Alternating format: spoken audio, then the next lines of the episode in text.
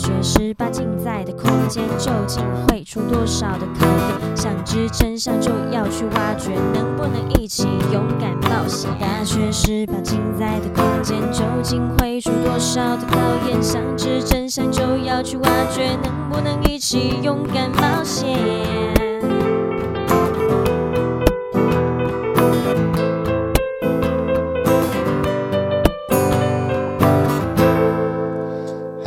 我们是中台科大大学十八镜，我是邵海瑜小海，我是亚伯特嫣嫣。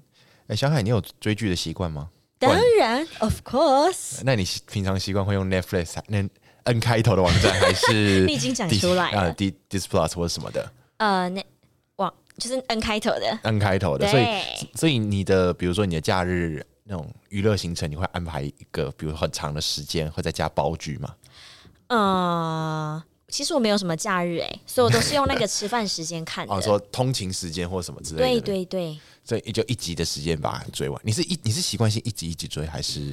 没有，我有时候吃饭时间可能只有十五分钟，所以会就是，当然如果可以的话，我希望是一集一集的追完。那就就是等，比如说一出全部全部都出完吗？出完然后再一次追，还是一？你会忍不住期待、嗯、出了就看？看那时候的状况哎，我有时候会。我会刻意等到它全部都出完之后，然后再一口气追完。但是有的就是，如果真的很有很引起我的兴趣的话，我就会一集一集一集这样看。哦，就它还没还没播完的时候，我就我就先看了这样子。哦，对。那你平常有在看？就是呃，因为现在有分什么，像呃台剧嘛，然后陆剧、日剧、韩剧、美剧。然后之类的，那你你有习惯看什么吗？我觉得在之前大概就是你开始慢慢你书读的越来越多，然后时间开始慢慢变比较自由之后，我可以开始看看剧。从呃最一开始，我从日剧开始看，然后呃再来是美剧，美剧一定是最多的，因为我不知道是那个时候是看谁的影片讲到说看美剧可以是可以学英文这种事情，然后导致我曾经有一段时间我真的很迷美剧，然后。我变成有时候我会讲一些笑话，都是美剧笑话，就是很喜欢那种幽默黑灰色幽默的。那别人听得懂吗？不一定，就是嗯，你知道有些语言上的笑点不一样，然后那个时候就心里就会想说，啊，我是不是应就是怎么台湾没有这种很好的戏剧，而且台湾只能讲那种比如说一些。只能跟人家聊什么八点档那种，可是又聊不太起来，因为都好狗血，看就看不太下去。哎、欸，可是我等一下我要为那个八点档打抱不平一下。其实八点档大概前三十五集以前其实都蛮好看的，它是开开始后面才是那个拖延，你知道不？就是才拖延，哦啊、但前几集其实设定还不错。我我我呃是这样说没有错，虽然我都一直觉得八点档的那个编剧其实算。还可以，就很很会续命，很会那部剧续命，续到我都有点看不懂。他们，他感觉像是蹲个厕所蹲一下就蹲出来的灵感，嗯，很杀时间呐、啊。就是就是要要符合当下的时事，因为你知道八点档的剧本，他们其实不是像很多剧一样都是先写完才开拍，他们其实是边拍边写。对，你这个知道吗？我知道。对对对。所以所以那个时候，因为像前几年韩剧刚刚起来的时候，我那时候就是看了，比如说 maybe 像《太阳的后裔》或者是《来自星星的你》，就是那阵子韩剧更好起来的时候，看了也觉得很迷，然后就觉得嗯，台湾怎么好像没有？再加上我觉得后来运气蛮好的是。呃，Disney Disney Plus 这种串流影音平台起来之后，台湾剧有就比较会有多资源，能够 去跟国际上做推广，因为你知道陆剧也推广跟竞跟竞争啦。对，因为呃，就多一个平台让让人家可以看见我们的。没错，然后其实讲真的，其实我们政治政治因素不谈的话，其实国外。外国人是没有办法分清楚说台湾跟大陆的差别在哪，因为他对他们来说，我们都是讲中文，我们都是华人。对，然后对对面的资源可能一集就是我们一季的钱这样子。对，然后就就那个时候就觉得好可惜，怎么会没有这样子？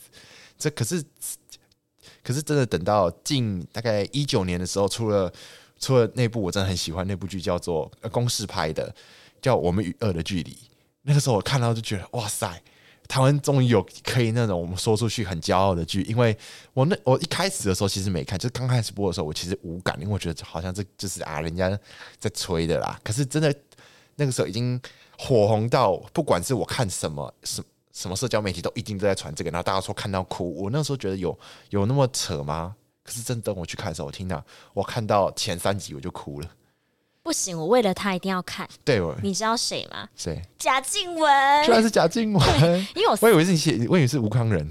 呃，其实也是为了他两个。可是我因为我自己以前是读表演艺术的，嗯、然后我其实从三岁的时候，嗯，对，就是之前那个呃，就是前阵子就是学校有邀请我回来，就以校友的身份，然后做一个呃 TED 系列的讲座嘛，嗯、我就有提到，其实在我三岁的时候，然后以前有一部戏叫做《飞龙在天》，哦，飞龙在天，对对，飞龙那个，然后呢，哦、对，台湾以前也很喜欢拍那种那个台湾民俗。那个不太算台湾民俗，你讲的是那个，就是有一部到现在都还在播的那个叫什么？三嗯，台三嗯台的。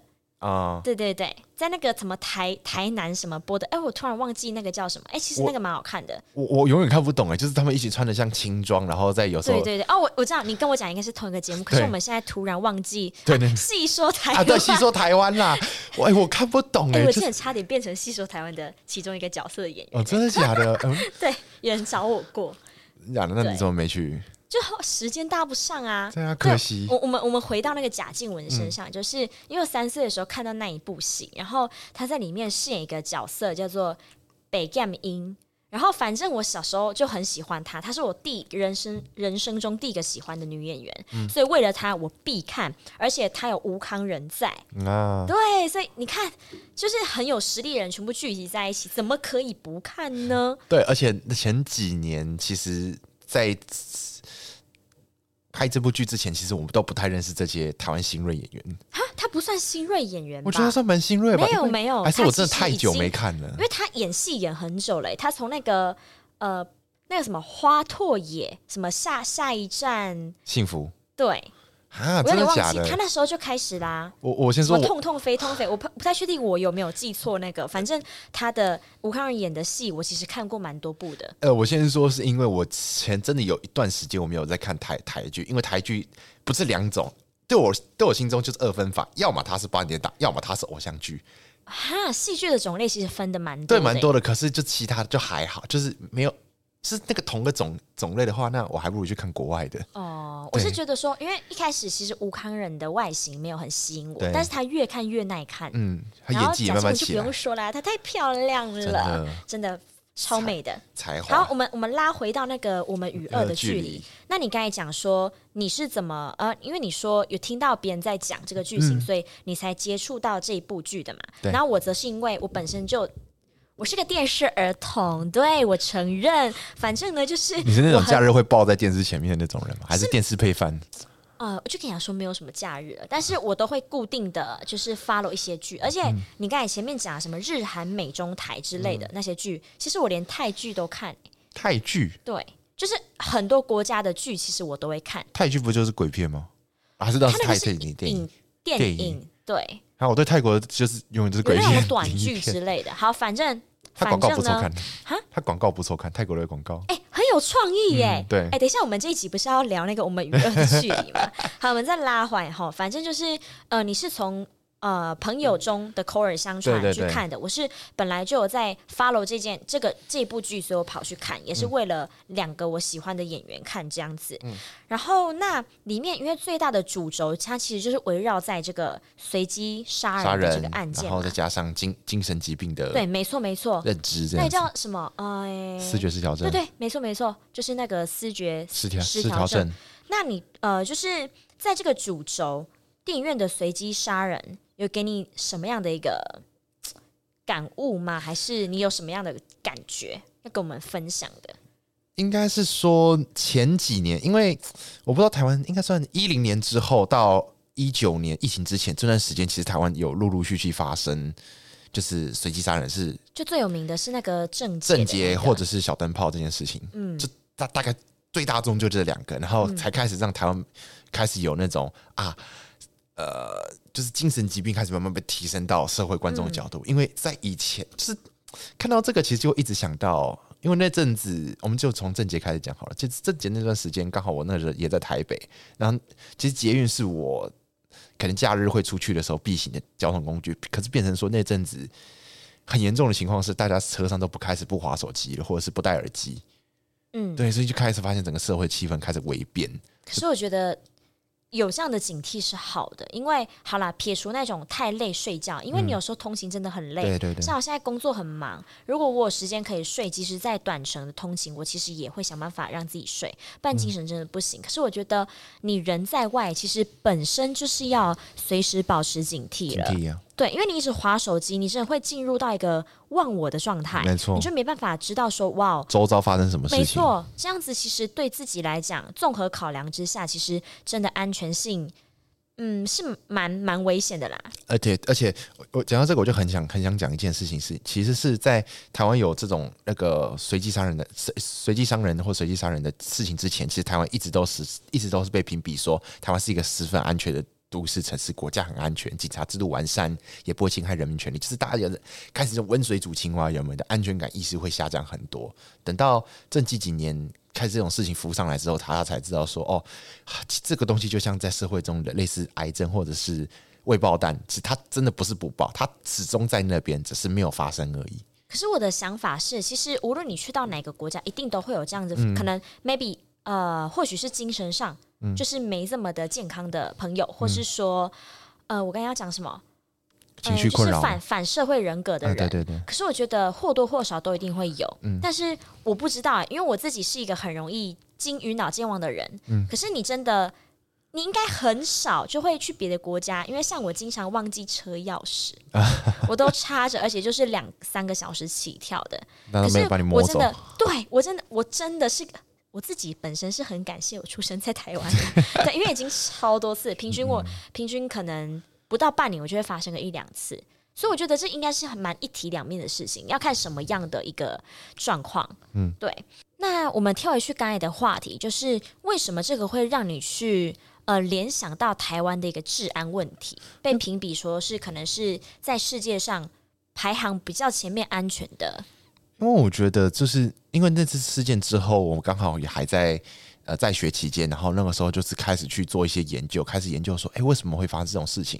因为在这之前，我们都始终认为所有的呃是糟糕事情发生有所谓的前因后果，可是这种随机伤人事件是没有任何前因后果，嗯，就是我们就，它就是一个无征兆的，对，我们就始终认为这种是计划好的，可是那个时间我们不知道多长，就是我们对这种事情就是害怕。没有，他可能真的会有计划，对，就是他有分为随机伤人案或杀人案，他会分为他有先事先计划的，应应该是，是说他不知道什么时候启动计划。对对对，你刚你刚讲到我我我刚刚的意思应该是指说，我在这个之前，我始终都认为。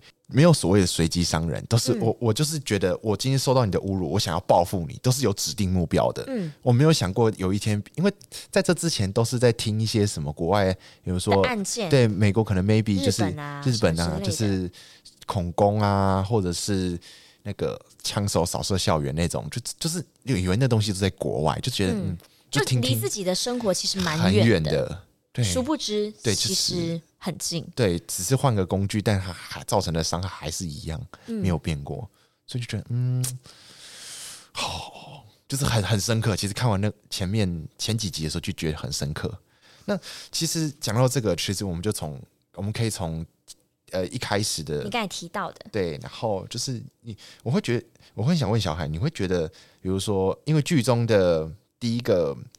是影院随机杀人嘛？那你觉得凶手的父父母呃，另外凶手是算是孩子嘛？他父母还在，那你觉得父母应该负起、嗯、在父母的角色来看的话，对，他就是自己的孩子。嗯，你要表达的是这样子。对，OK。因为那吴康仁跟那个凶手妈妈在推那个赵肉粽的车的时候，他讲了一句话，我真的。心里我瞬间被点到，我知道那一幕。对，嗯、他说那个妈妈就说，全天下没有一个爸爸妈妈要花一个二十年去养一个杀人犯。他讲的，他瞬间讲到我的点，就是在这部剧之前，不管是郑捷杀人或是小灯泡的事件，我们都始终认为啊，他就是坏，他就是 bad。可是真的回推回来想，我们真的我们明明都是受同样的教育，我们真的有可能养出这么偏差的人吗？是教育出了问题还是什么？就会去思考，你觉得呢？嗯，我觉得一半一半呢。你说父母该负责任吗？就是如果毕竟我是儿教系毕业的嘛，嗯、如果从儿教的角度去出发的话，其实他幼时受到的，不管是心呃阴影，嗯，小时候的心理创伤或什么的，都可能造成他人格上的一个发展，嗯、或者说，或许这些东西不是。呃，家庭环境带给他的，可能是，例如说，他可能去外面，他开始读书之后，可能会有学校嘛，嗯、那学校就会，你会，就是一个小型社会，对，没错，就是一个小型社会。那你有可能可能受到了，例如说同才的排挤或什么的，可是这些事情不见得父母他会是知道的。嗯，那如果在这个时候。呃，他真的就是那个阴影，对他来讲是一个产生比较大的一个影响的话，那如果父母又没有适时的发现，然后去引导他走出来的话，那我觉得这个地方，因为他那个东西是呃外外来的因素，意思就是说不是在我们家庭中可控的范围之下，嗯，那我觉得说这个就有可能是五十 percent 这一半就不是父母的责任，对，父母的责任就是在于。没有去观察到，没有去察觉到这个。但是另外一个假设说，像有的他可能你有听过一个一一种，就是类似，假如说小时候可能这个 A，然后他受到了家暴，他其实是家暴的受害者，嗯、可他长大之后有可能会变成加害者。这个你有听过吗？有听过。对对对，那为什么会是这样子呢？他明明是受害者，为什么他会变成加害者？有有些人就是童年过得比较糟，然后他就变得就是他的成长的。轨迹就没有办法跟我们长大部分的人一样，我只能这样讲。嗯，因为环境就是第三个老师，嗯，所以说它会影响一个人的发展。那我觉得说，我们如果要去归咎说这个责任到底在谁人身上，我觉得父母不能够百分之百的免责，对，免责。我觉得他一定有五十 percent 在，可他那五十 percent 是。其实我这样讲有讲跟没讲其实差不多，可是他事实就是这样子，嗯，对吧？因为我们不可能二十四小时然后都黏在孩子身边，那个东西应该叫监视。对，因为每每个人都有他的就是一个空间，他需要一个 space 给他，没错。然后就是在那个空间中会发生什么事情，其实我们就算是他身边最亲近的人，还是没办法二十四小时每时每分每秒都在都在观察他的，因为我们每个人都是独特的个体，对。所以我自己的想法是这样。是这样子，那妍妍你呢？我的看法比较会偏父母应该免责。哈？为什么？因为听听看你的想法好了。呃，因为在这之前，我始终就觉得，嗯，养不教，父之过嘛，还还就是那那通常是那句话。可是我、嗯、我后来去看了一下国外的研究，他们的啊、呃，是国外就就是美国研究，他我我我很喜欢他们有个点，就是小时候的孩子是父母照顾，是是父母的责任。但是长大之后，他只要独立了，那跟父母无关。但是会有个问题啊，嗯，他如果这些伤害是他小时候造成的呢？那你怎么样去说父母免责呢？那这个时候就是要去回回推这些事情。所以是不是也是五十 percent 嘛？是吧？可是如果你是分分那个年年龄。嗯、年龄跟阶段性来讲，那有可能在某一阶段，就可能说，例如说成年后，嗯、那个父母我觉得免责，那说得过去。可是我们我们现在是一个一个一整个人，嗯，去回推的话，嗯、那你能够说，就是他的家人或是父母撇得一干二净吗？可是我觉得这个时候就要牵扯到一个很大一个点，就是。你真的觉得父母是准备好了当父母，还是没准备好就当父母？百分之九十 percent，我觉得都是没有准备好就当父母。对啊，那你这个时候要怎么做做责任归属呢？他他也只能把他自己小时候的那个成长经历再次套套他觉得对的东西，认知上觉得对的东西再套给小孩呀。是啊，所以这就变得很尴尬的一个境地，是已经发就是已经造成既定结果。我们回推的时候，其实就。没办法解决什么事情，你最最终只能把这东西变成一个论文，然后去告诉大家说，去去一个 review，告诉大家说啊，你们以后不能这样养小孩，以后会可能 maybe 造成这样的这样的结果，这样我觉得是对整个社会最有帮助的。但是我是父母不能到免责，嗯，到那个程度了。对啊，所以你如果是呃，我觉得没都没关系，因为每个人的看法本来对他的看法跟切入点都不同。嗯，那我是觉得说，那就像我讲的，就是。呃，生命有时候总是来的特别意外嘛，不是说每个呃绝大部分的父母都相信他们都是还没有做好准备。因为我讲一句老实话，要当父母其实太难了，好的父母很难，对，他要做太多功课，所以如果真的是有负责任的人，他其实没有准备好的一天，没错，对，所以本来就是都是从做中学，学中做嘛，嗯，对。那我觉得说。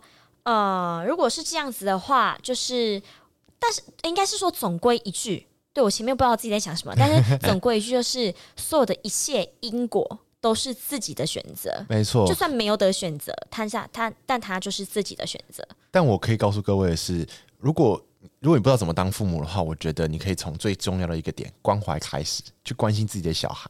你不要为了，比如说为了冲你的事业或赚钱，然后忽略小孩的教养。那你是从哪里领悟的？因为你还没结婚当父母啊。就是从我们自己的家庭原生状态状态上看看得出来，就是呃，就像我不知道大家有没有听过以前的集数，但我一直都表现出来，我父母其实蛮就是会关心孩子的状态，但不一定会跟孩子做沟通，所以、哦、所以就是他只做到一半。所以对我来说，我觉得以后给我如果我有结婚，我有生小孩，我想给孩子的应该是。关怀跟关心这两件事很重要，不然他孩子会在你未来的某个时刻突然走偏这样子。对，然后就是，嗯，就像我前面讲的，照顾孩子会有所谓的，他其实养小孩其实就跟照顾植物一样，一定是从种子开始发芽。可是如果你你就像是那个孩子的园丁，你不去照顾的话，他会越长越偏，甚至长得歪锅起欻。讲真的，我真的有看过、那个。为什么你讲歪锅起欻？有一种。外国的感觉，因为我这次真的是从外外国里面学来的，okay, okay. 也是在看那篇文章的时候讲到这些东西。那这个时候就会觉得说，哎、欸，那孩子的，因为我们小时，哎、欸，因为我小孩你也是俄教系的，所以你应该学的时候，就是一定会学到说，小孩从几岁开始有所谓的慢慢脱离小孩的特征到大人。我们都讲都只是人类发展中就是外表的部分，可心灵呢，就是我们好像。只有这几几年开始才会慢慢探讨说孩子他的心理状态，心理状态。然后我们到也是到近几年才知道哦，原来视觉失调症的嗯起因是什么？其实说回来，我说回到这部剧，其实他在中间中间有一段是那个洪殷殷殷思聪，就是那个女房东的弟弟，他有有也有也有是得到遗传性的那个视觉失调症。然后那个时候殷思月就是。房东姐姐，她那个时候讲到一句话，我我听了也是作为医疗从业人员，我非常有感的一句话。她说：“思觉失调症听起来好恐怖，如果他得的是癌症，会不会好一点？”这也是这这个是我们这近几年开始慢慢，就是因为精神疾病开始慢慢被提上，就是到大众视野上，会发现说很多犯人会利用这个这个漏洞去博取法官同情。然后他就可以免责什么的，会然后导致很对减刑，所以就大家都很不爽，说为什么你可以这样子？你只要去看了几次精精神科，然后只要精神科几两三个医医师诊诊断你有类似方面的问题，不用到视觉失调症，你只要有那方面的疾病，就是你精神压力不稳定啊什么的，你就可以减刑或者是什么，甚至免责。所以那个时候就造成大家不爽。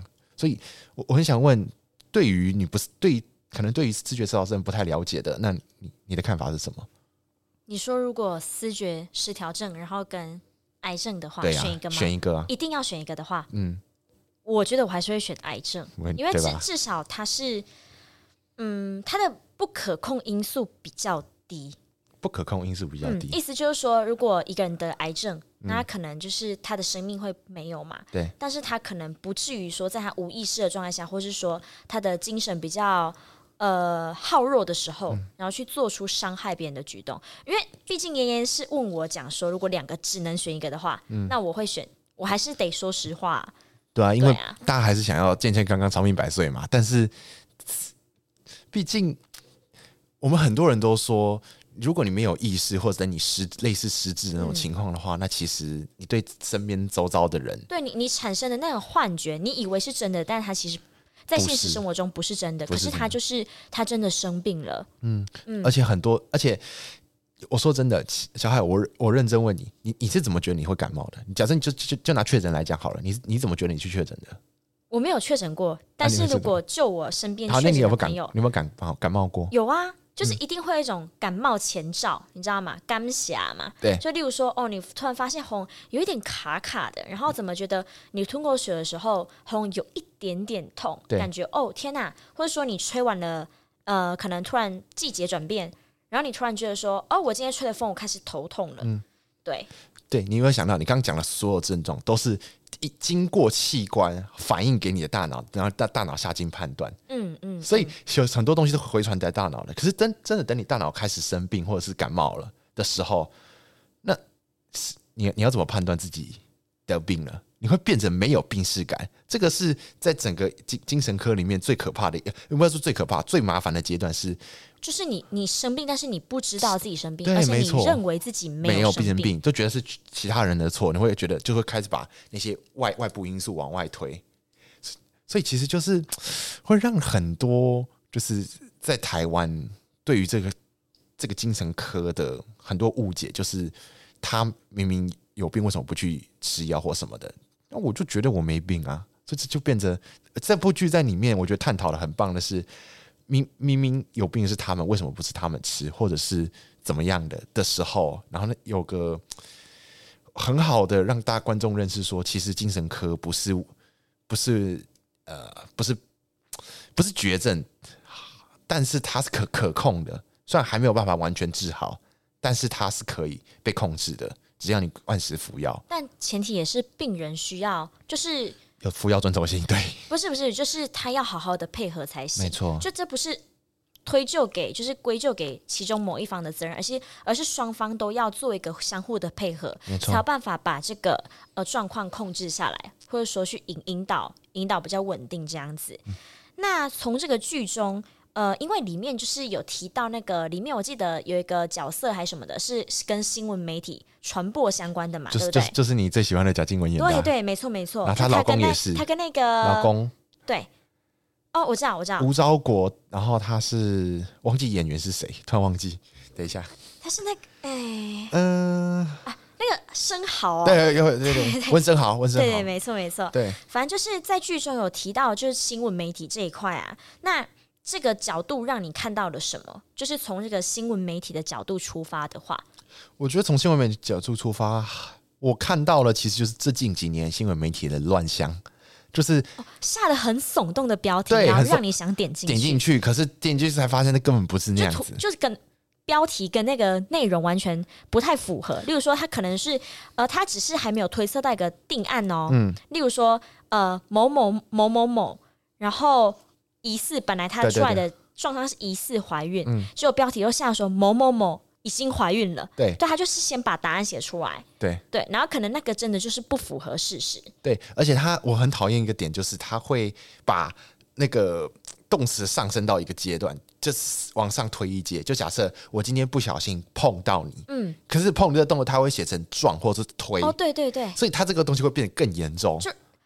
无形中就带风向啦，然后让大家有一个，就是让那个文字看起来更有力量。那个力量有可能是，如果你是一个好的新闻，可能就会导向正面；那、嗯、如果是坏的，就会造成更大的伤害，或是激起人们的愤怒跟一种、嗯、呃情绪上的一些反应。嗯，然后加上其实这几年新闻就是为了能够充实那个时段，所以它会变得非常的琐碎，东西变量很大，就是根本看也不知道该看什么。我这边可以喷一点吗？可以啊。现在的新闻错字超多的，超多的。可能国文没学好。哎、欸，不是都很多人说什么？你你小时候不读书，长大当记者。的确是有蛮多人这样子。对，可可是可是真的不得不说，他他们还是有很多人是很努力的在写新闻或是一些专题报道，就不能为了一个人打翻了一竿。你不能因为八十 percent，然后都很很就是那些垃圾时间。所以我现在看新闻，我都习惯性。呃，先去看文字，然后再来看。如果真的很想了解那个新闻的话，我就先去看文字或者是其他的报道。不然我就我不然我剩下都是看国际新闻。没有，应该是说，因为媒体有很多家嘛，嗯、那你可能有某些家可能就会特别偏向哪一个。所以我现在看新闻的习惯是，我可能同一个事件，但是我会去看多家的媒体。媒体然后，而且有一个重点很重要，就是因为我们现在接收资讯太方便了，没错。但是你自己。最重要的是你自己要有判断能力，对，你不能媒体试读能力，对，没错没错，你自己要能够判断，因为现在尤其是像前阵子那个疫情出来，其实很多假新闻啊，对，没错，对啊，所以你怎么知道这是真是假？你要自己去求那个是不是事实嘛？对，而且很其实很多人都说军人是用枪杀人，新闻记者是用那个笔杀人，对，就无形中杀了人，他会让你很多。无形中达到压力，然后就让你不堪负荷，然后最后就就就拜拜了，就真的是因为很多人说媒体是公民第四权，要监督政府。那他们有没有做好这件事情，是所有媒体人心中的道德道德底线，心里的一把尺。没错。那再回，其实回推到这部剧，其实你会看到你最喜欢的贾静雯，然后从可能从冷冰冰的人，然后慢慢开始找，慢慢找回自己的良知，有底线，然后慢慢推推推推回到，其实是所有媒体人的当初的初衷，而不是那种为了每天博人眼球的 迷失自己啦。这是我觉得在这出剧很棒的一个进程嘛，就是角色成长曲线。那而且除了新闻媒体以外，我还很喜欢他里面就是吴康仁演的王色律师，他真的是演到我能解惑我很大的问题是，为什么已经明明他明明是一个已算现行犯的吧？就是就是影片中，不管是影片中还是现实中，这种这种。重大案件他已经算是现行犯了，为什么我们还需是需要请律师，然后去帮他辩护什么的？这不是浪费司法资源吗？那小海，你会觉得说帮犯案者辩护是权利还是资源？嗯，是权呃，你你你应该问要问的是是权利还是浪费资源啊？权利会浪费资源，浪费这两个字会有差别。哎、嗯欸，我自己是觉得那是他的权利，但是。我觉得你不要问我问的太明白，因为我怕我讲了我的观点。就以上虽然是我本人的观点，因为毕竟，嗯，我怕不能 破。对对对，反正我只能回答你，那是他的权利。嗯嗯，燕燕你怎么想？我我以前会觉得这算浪费时间，真的是浪费时间。嗯、为什么不直接就是赶快审一审、判一判，然后就拖拖出去实行枪决？因为在台湾其实没有。没有免刑枪决这件事，就是没有废死。那为什么放在那边不不自己拖出去毙人，变成还要我们花纳税人的钱去在监狱养他，然后放在那边让所有家属看到就气气洋洋。可是我看了这出剧的时候，我们吴康仁的王胜律师其实他提到一个很棒的点，他说法律之前是人人平等，这个东西从小大家告诉我们，这是老师告诉我们的。可是为什么到了这个时候，我们就宁可相信是呃？要基于群众的公平利益，就是大家就民民意，然后就是啊，把他拖出去毙了，这是很危险的一件事情。我才意识到，天哪！如果我让这件事情就是民意带动司法的话，这是很危险的一件事情。嗯，可能小孩你没有意识到这有多危险，就是言下之意就是，以后我我我我只要想要有谁死。或是我我想要让你想要制造那个舆论，对我只要知道压力，舆舆论压力，那司法就会破写被破写，他也不用按照法条那个法律那个六百六法科全书全部报废，我们只要大家投票，回到以前那个什么那个阿阿莫法法典啊，然后或者是那种罗古罗马，只要手只要举手投票，他就得死，这是很危险的一件事情，他就已经超出了人人平等的真的权利了。好危险！我我就不表达我自己 没有，我知道 观点。嗯，没关系。可是他还是在让从这部数据，还是让大家从法律的角度出发看，为什么不是？为什么还是需要有走个程序、走个过场这样子？应该就是，如果还没有看过这部戏的朋友，我觉得可以去看一下。虽然它距离现在已经是有一。点点小时间，一九年的对，已经有一点小距离，但是我觉得它真的是一部很棒很棒的台剧。对，你可以，你不不一定能够去呃赞赞同他的理念，嗯，但是我觉得可以用不同的角度去看待关于就是死死刑这件事情，嗯，或是说呃可能里面一些角色啊，他们不同的站在不同的角度，然后去看这个大事件。那我们前面都谈那么严肃的东西，我们来谈一点温暖一点好了，温暖一点东西，让这个社会更美好一点点。社会还是美好的。就是、我记得里面有一句话嘛，嗯、就是好像是什么希望在云后面。对，那爷爷你是相信这句话的吗？我相信，他其实这句话就跟你你走进隧道一样，你走到底，它就是光光就在前面。所以可是就是它会让我相信，其实。